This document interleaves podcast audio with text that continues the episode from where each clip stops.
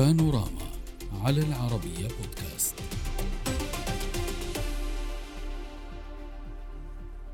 بعد غياب 12 عاما تعود سوريا إلى جامعة الدول العربية بمنهجية خطوة مقابل خطوة. ففي اجتماع استثنائي عقده مجلس الجامعة العربية على مستوى وزراء الخارجية في القاهرة. تقرر استعادة سوريا عضويتها واستئناف مشاركتها في اجتماعات مجلس الجامعة اعتبارا من السابع من مايو. وتشكيل لجنة لمتابعة تنفيذ بيان عمان والاستمرار بالحوار المباشر مع دمشق. ملف عودة سوريا إلى جامعة الدول العربية لم يخضع للتصويت بل اتخذ بالتوافق. وزير الخارجية المصري سامح شكري طالب الحكومة السورية والمكونات السياسية العمل على حل سياسي مستقر في البلاد. كما طالب الحكومة السورية العمل على إعادة اللاجئين السوريين من الخارج مؤكدا أن الجميع يتطلع إلى طي صفحة سوريا الحزينة كما قال وجاء القرار عقب بحث نتائج الاجتماعات الوزارية العربية المصغرة التي عقدت في السعودية والأردن لبحث عودة سوريا إلى الجامعة ودعوتها إلى القمة العربية المقبلة في الرياض. نناقش هذا الموضوع مع ضيوفنا من القاهرة. السفير حمدي صالح مساعد وزير الخارجية سابقا. أهلا بك. من عمان أستاذ العلاقات الدولية وفض النزاعات في الجامعة الأردنية الدكتور حسن المومني. أهلا بك. ومن دمشق عبر سكايب عبد الحميد توفيق الكاتب الصحفي. أهلا بكم ضيوفي الكرام. في الواقع للبدء بفهم هذا الملف وحضراتكم تعلمون بأنه منذ البدء بالحديث عن هذا القرار آه، كانت هناك آه، آه، مواقف عديدة بين رافض وبين مساند لهكذا قرار وكان هناك خاصة مفاهيم أو بعض العناوين التي قرأناها ومن بينها عودة سوريا مثلا للحضن العربي. وهنا أسأل حضرتك سفير حمدي صالح هل هذا القرار يعني بالأساس عودة سوريا إلى الحضن العربي؟ بمعنى تطبيع العلاقات السورية السورية العربية ورأب الخلافات تماما بين مجموعة من الدول العربية وسوريا تعتقد؟ آه، يعني كما أشار أمين عام الجامعة العربية السفير أحمد أبو الغيط فإن تطبيق العلاقات بين الدول العربية وسوريا ده قرار كل دولة على حدة. ولكن ما هو مهم في هذا؟ أن هذا تطور بالغ الأهمية ليس فقط لسوريا بل للنظام الإقليمي العربي. يعني إحنا عندنا مشكلة حقيقية في النظام الإقليمي منذ خروج سوريا منذ هذه الفترة من 2011 آه، أن حصل تدهور خطير في النظام الإقليمي العربي وبالتالي عندما تعود الحركة والنشاط إلى التجمع العربي بأن يكون هناك لقاءات في السعودية ثم في عمان لمناقشة القضية السوريه ثم اتخاذ هذا الموقف لعودة السوريه هذا يعني أن هناك تحرك حقيقي في النظام الإقليمي لإعادة التوازن وإمكانية أن تحل المجموعة العربية قضاياها بنفسها. فده تطور مهم. حصل تدهور خطير في العشر سنين اللي فاتت عندما تدخلت القوى الأجنبية الإقليمية والقوى الدولية في في المنطقة. وحصل تدهور خطير أيضا في انتشار الإرهاب وما إليه. نعم. بل أيضا حصل تدهور في الأمن الإقليمي ليس فقط على المستوى الواسع وهو العلاقات بين الدول ولكن على المستوى الضيق انتشار الجريمة المنظمة والمخدرات وما إليه. وبالتالي عندما تعود المجموعة العربية لمناقشة هذا واتخاذ موقف موحد لإعادة العلاقة بين سوريا والدول العربية. هذا يعني تطور مهم جدا للنظام الإقليمي ككل وليس فقط لسوريا. وهنا أؤكد على أن القضية ليست فقط عودة إلى مبنى الجامعة العربية وإنها عودة للتفاعل الفعال ما بين الدول العربية بشكل بكل أشكالها وسوريا. وده بدأ منذ فترة يعني بدأ هناك بلقاءات متعددة بين وزراء الخارجية العرب نعم. وعدد وزراء الخارجية العرب وسوريا وبالتالي طيب. هذه حضرتك تقول سفير حمدي التحرك الحقيقي صحيح حضرتك تقول بأنها بداية تفاعل وهذا الإطار في الواقع الذي تحدث عنه أمين عام الجامعة العربية أحمد أبو الغيط ونحن سنتابع تصريح له لنضع كذلك النقاط على الحروف لنفهم هذا التطور ولنوضح المفاهيم والمصطلحات والمفردات كذلك التي تم استخدامها أحمد أبو الغيط يقول مثلا بأن عودة سوريا لشغل المقعد هو بداية حركة وليس نهاية مطاف. سنذهب لمتابعة هذا آه، آه، هذه التصريحات ونعود من جديد لمناقشة هذه التطورات. عودة سوريا إلى شغل المقعد هي بداية حركة وليست نهاية مطاف بمعنى أنه مسار التسوية للأزمة السورية حتأخذ مرحلة من الإجراءات والتدرج فيها ومهمة هذه اللجنة هي متابعة هذه الإجراءات. أيضا هي ليس بقرار لإقامة علاقات طبيعية بين الدول العربية وسوريا. هذا قرار سيادي لكل دولة على حدة. نحن نتحدث في هذا القرار عن شغل المقعد وتشكيل اللجنة للتواصل مع آه، الحكم في سوريا طيب وهذه النقطة واضحة. آه، أحمد أبو الغيط قال بأنه عودة سوريا لشغل مقعدها آه، هو آه، موقف مع الجامعة العربية ولا يلزم الدول بتطبيع العلاقات معها. ولكن قال كذلك دكتور حسن شيء آخر. هو يقول عودة سوريا لشغل المقعد هو بداية حركة وليست نهاية مطاف. أود أن أتوقف معك عند هذا التوصيف لأنه غاية في الأهمية. البعض قرأ عودة سوريا لشغل المقعد بأنه كأنها نتيجة. آه، أحمد أبو الغيط يقول لا هذه البداية ولكن نهاية المطاف شيء آخر. ومن هنا لهناك يجب تفعيل مجموعة من الإجراءات. حضرتك هل ترى بأن هذه الإجراءات قادرة أن تفعل بحضن عربي عربي؟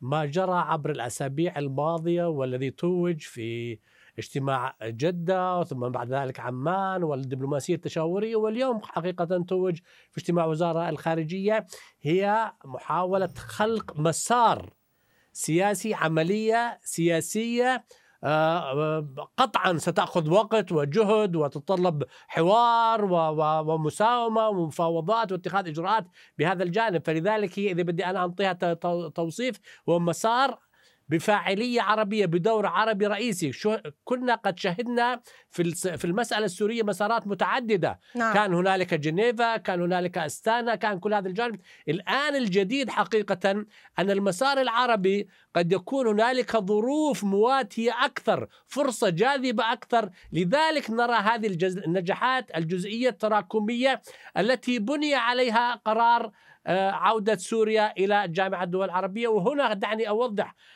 عودة سوريا إلى جامعة الدول العربية هي ليست الغاية وإنما وسيلة لتساهم في خلق مسار واشتباك سوري عربي لخلق عملية سياسية بهذا الجانب. وبالتالي أيضا يتبع اشتباك في الجانب الإقليمي والجانب الدولي لأنه هنا خلينا نتحدث شغلة المسألة السورية مسألة معقدة بقضايا معقدة تتطلب جهد بهذا الجانب، أما أني أنا أختزل بأن عودة سوريا وانتهت كل هذه الأمور لا قطعا. ما زالت القضايا الخلافية موجودة. المتعلقة نعم. داخل البيت السوري والمتعلقة أيضا في مسألة سوريا ودول الجوار وغيرها في هذا الجانب فلذلك هنا نتحدث عن مسار وقد نسميه ما شئنا مسار جني... مسار جدة مسار عمان مسار جامعة الدول العربية زيه زي مسار أستانا. لكن حقيقة الشيء المختلف أن الآن الظروف الإقليمية وإلى حد ما الدولية ومسألة أيضا ظروف إنسانية الزلزال وغيره خلق ما يسمى في علم إدارة النزاعات فرصة جاذبة تم تطويرها من قبل الدول الوازنة العربية مجلس التعاون الخليجي مصر العراق والأردن حقيقة نعم. اللي انغمسوا فيما يسمى في الدبلوماسية التشاورية وهذا نمط أيضا ومنهجية أثبتت نجاحها في الدبلوماسية العربية في هذا الجانب لذلك هو بداية مسار أسس لقاعدة انطلاق وما زال هنالك حقيقة شوط طويل ومفاوضات طويلة وأنت تعلمي وضيوفك يعلموا بأن المفاوضات قد تكون صعبة حتى بين الأصدقاء ما بالك في وضع معقد زي المسألة السورية اللي صحيح. له مستويات مختلفة في هذا الأمر. صحيح. وهناك تعقيدات وهناك آه، آه، أطراف إقليمية ودولية كذلك معنية بكل هذه التطورات. ولكن أستاذ عبد الحميد أن يكون منطلق التأسيس لهكذا تقارب هو منهجية الخطوة مقابل خطوة. الدول العربية تقدمت بالخطوة الأولى ورحبت بسوريا ومكانتها من العودة لشغل منصبها. ما المنتظر من الجانب السوري؟ آه، الخارطة التي رسمت عناوينها الأساسية في جدة ومن ثم في عمان والتأكيد عليها وأيضا آه، تكررت على مدار الساعات الماضية قبل الإعلان عن عودة سوريا. واضحة وصريحة من الجانب العربي أو من الرباعية العربية باتجاه سوريا وهي حقيقة تعني مدخلا اساسيا لمقاربه جديدة للوضع السوري ولمحاولة حل الأزمة، خطوة مقابل خطوة يعني أن العرب حين تقدموا هذه الخطوة كان من جانب سوريا خطوة أخرى وهي بداية كانت التفاعل مع كل هذه الطروحات ولو لم يكن هناك أجوبة واضحة أجوبة واضحة من الجانب السوري باتجاه خارطة العمل العربي نعم. ما أعتقد أنها تطورت إلى هذه الحالة نعم. الخطوات المطروحة ولكن أستاذ عبد الحميد سؤال سؤال مطروح لو سمحت لي هل يمكن لسوريا أن تتفاعل دون تأثيرات خارجية أن تتفاعل مع آه، المجموعة آه، العربية تأثيرات دولية دون تأثيرات خارجية هل هذا يمكن؟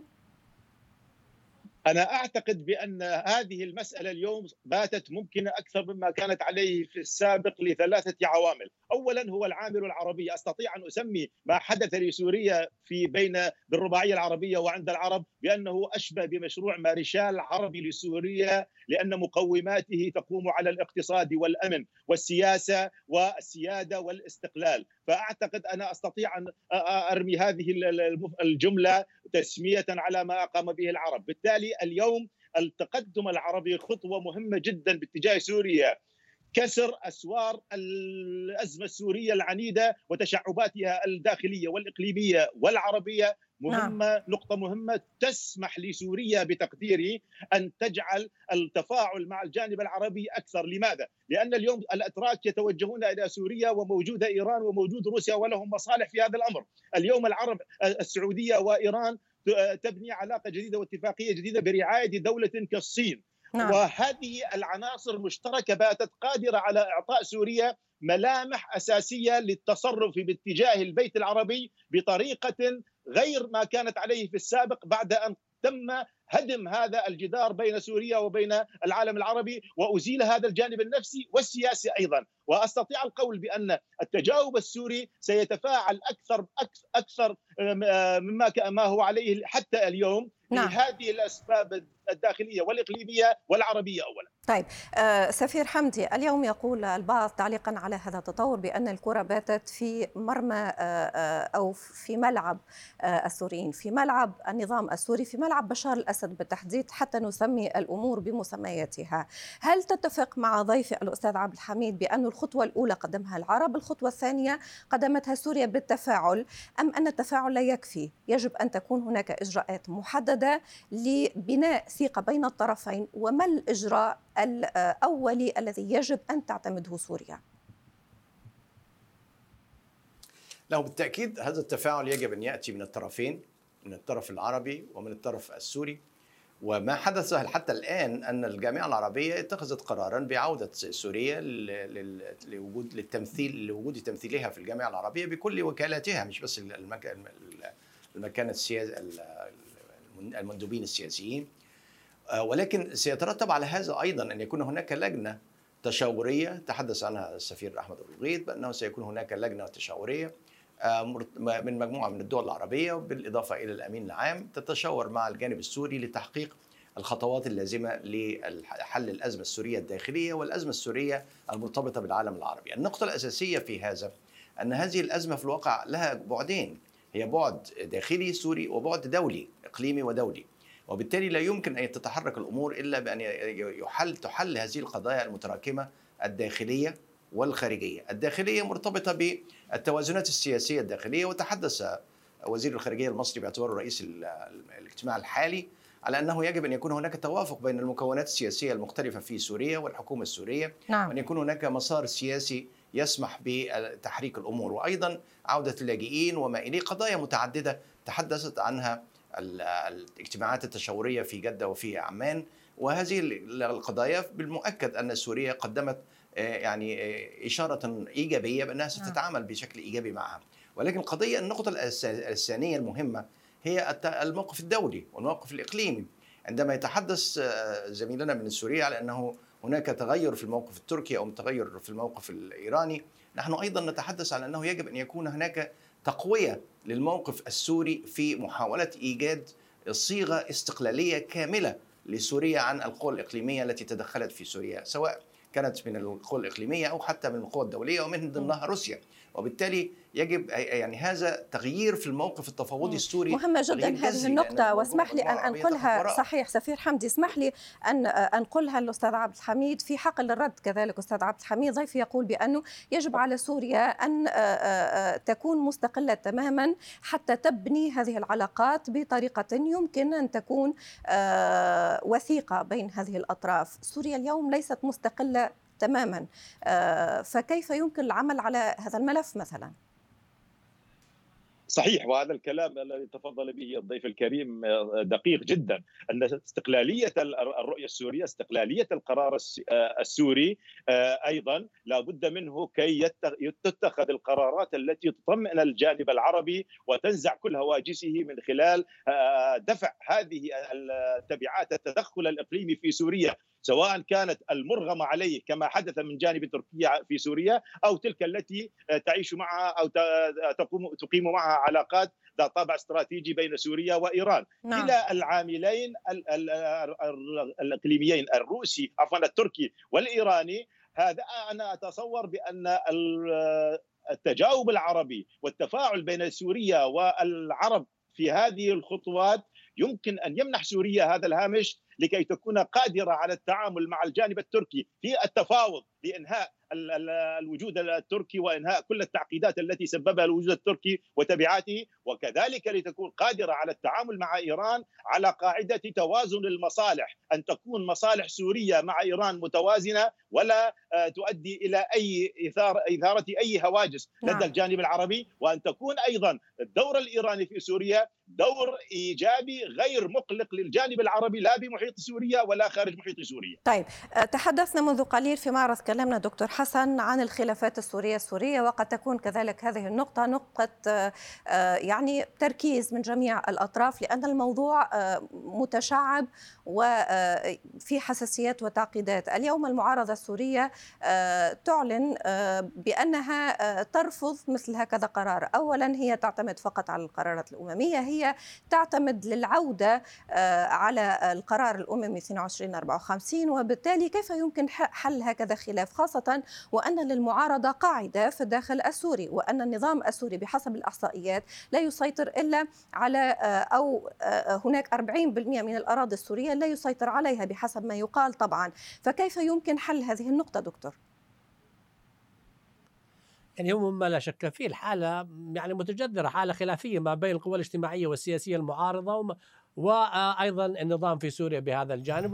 والكل يذكر أنه أصلا كانت مسألة تصنيف من هو المعارضه الذي نستطيع أن نتحدث منه ومن هي المعارضه الذي التي لا نستطيع أن نتحدث معها في هذا الجانب. الآن في وضع مثالي أنا بتقدير الشخصي جمع كل القوى المعارضة في سياق واحد ودعنا نتحدث عن المعارضة وكانها كيان واحد بهذا الجانب بهذا الاتجاه. ممكن هنا نتحدث عن غالبية القوى المعارضة اللي قد توافق على مثلا خارطة الطريق اللي تم تبنيها من الجانب العربي بهذا الجانب وتنخرط مع النظام في آه، مسألة الحوار ومسألة التفاوض. والمشاكل قطعا تحل من خلال الحوار ومغادرة ما يسمى في مربع الصفرية بتقدير الشخصي النظام وقوى المعارضة.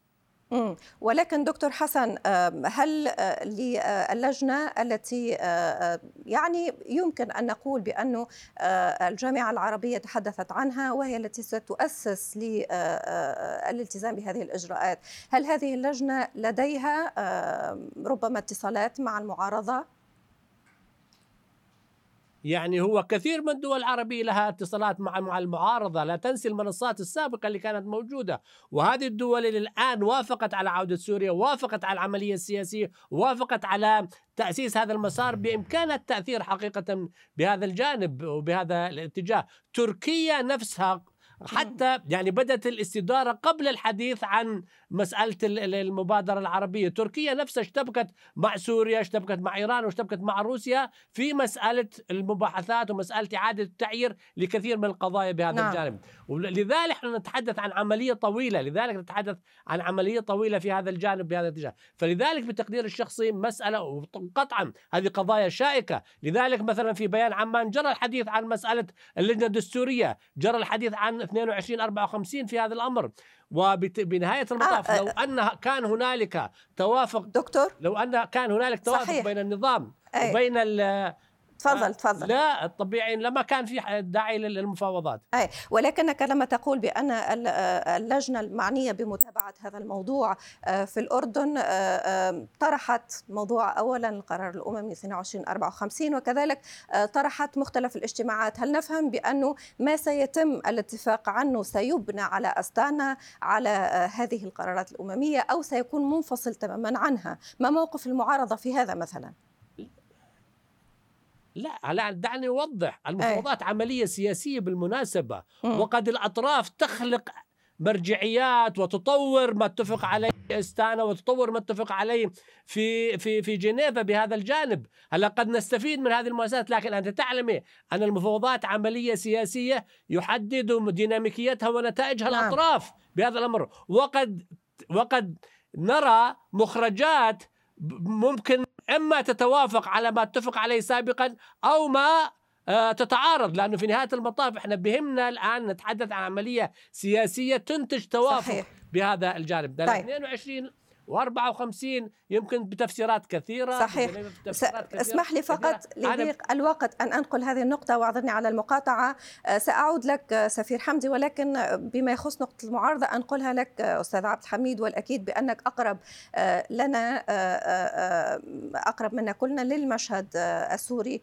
وبالتالي ما موقف المعارضة من كل هذا؟ لأننا لا نتحدث عن نظام فقط نحن نتحدث عن شقين وهناك هو كبيرة بينهما دامت أكثر من عشر سنوات.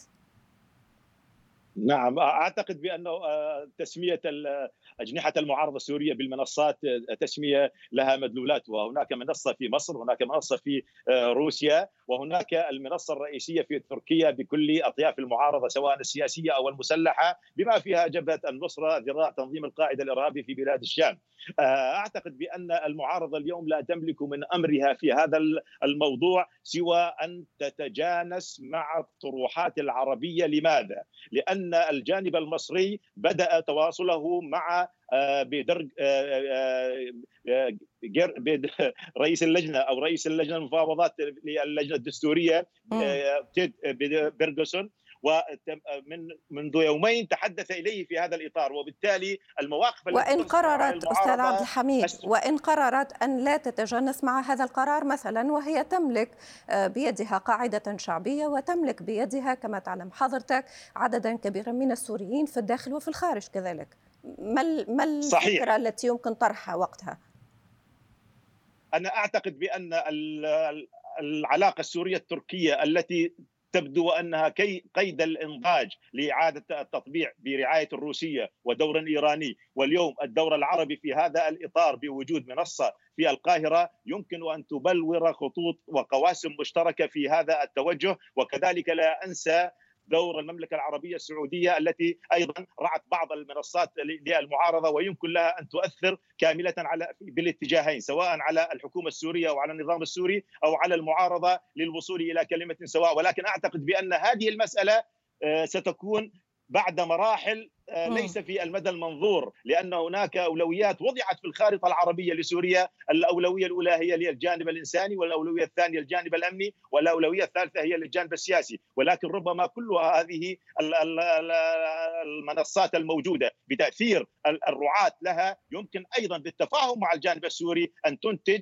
قواسم مشتركة يمكن أن تصل إلى كلمة سواء في إطار سياسي لأن المسألة الداخلية السورية تم تصنيفها بشكل واضح من قبل آه، وزير الخارجية المصري بأنها نعم. ستكون آه، سورية سورية كاملة طيب سفير حمدي حضرتك تعلم بأنه مع هكذا تطور كانت هناك اختلافات عديدة في تقبل أو في رفض هذا القرار آه، ولكن آه، سؤال مطروح من انتصر مع عودة سوريا وشغل منصبها وكرسيها في جامعة الدول العربية آه، هل انتصر بشار الأسد؟ هل انتصر نظامه؟ هل استسلمت المعارضة أم هي السياسة وهكذا يجب أن تقاد؟ يعني هي دي الحقيقة دي مشكلة عميقة لأن المجتمع السوري انقسم انقساما بالغ الخطورة وكانت هناك دماء اسيلت وما اليه وبالتالي هذه هذه القضايا التي على مر عشر سنين لا يمكن أن تحل في يعني في فترة قصيرة وزي ما أشار زميلنا من سوريا ستأخذ وقت. ولكن القضية المحورية الآن أنه قد تغير الموقف الإقليمي وتغير الموقف الدولي. تغير الموقف الاقليمي إن هناك الآن اهتمام بالغ أن يكون هناك تحرك نحو المسار السياسي ونحن التوافق بين هذه المكونات وحل هذه المشاكل. وبالتالي إذا كان هذا انتصار فهو انتصار للشعب السوري وليس انتصار للرئيس بشار الأسد أو للمعارضة هو انتصار انتصار للشعب السوري. نعم. عايز أشير إلى نقطة مهمة جدا وهي تحول الموقف الأمريكي. الموقف الأمريكي كان معارضا معارضة مباشرة دلوقتي بيتحدثوا على إنهم سيتابعون المقاربة الأمريكية ستتابع المسار السياسي. هذا هذا الموقف يمثل تحول في الموقف الدولي ككل الاتحاد الأوروبي وما إليه. وبالتالي عندما يكون هناك يعني مناخ إقليمي ومناخ دولي مساعد على تحريك المكونات السياسية الداخلية للتوافق وأيضا على تحريك العلاقات ما بين سوريا والدول المجاورة بشكل إيجابي سيتغير الموقف. وبالتالي أنا أعتقد أن هناك يعني نظرة تفاؤلية يعني بإمكانية التحرك نحو الأمام. واضح. سوريا دولة مهمة جدا لنا في مصر وفي المنطقة العربية ككل وستلعب دورا هاما في في المستقبل القريب. وهي إحدى الدول المؤسسة لجامعة الدول العربية كذلك. أود شكركم جزيل الشكر على كل ما تفضلتم به من القاهرة سفير حمدي صالح مساعد وزير الخارجية المصرية سابقا من عمان أستاذ العلاقات الدولية وفض النزاعات في الجامعة الأردنية دكتور حسن المومني ومن دمشق عبد الحميد توفيق الكاتب الصحفي شكرا لكم.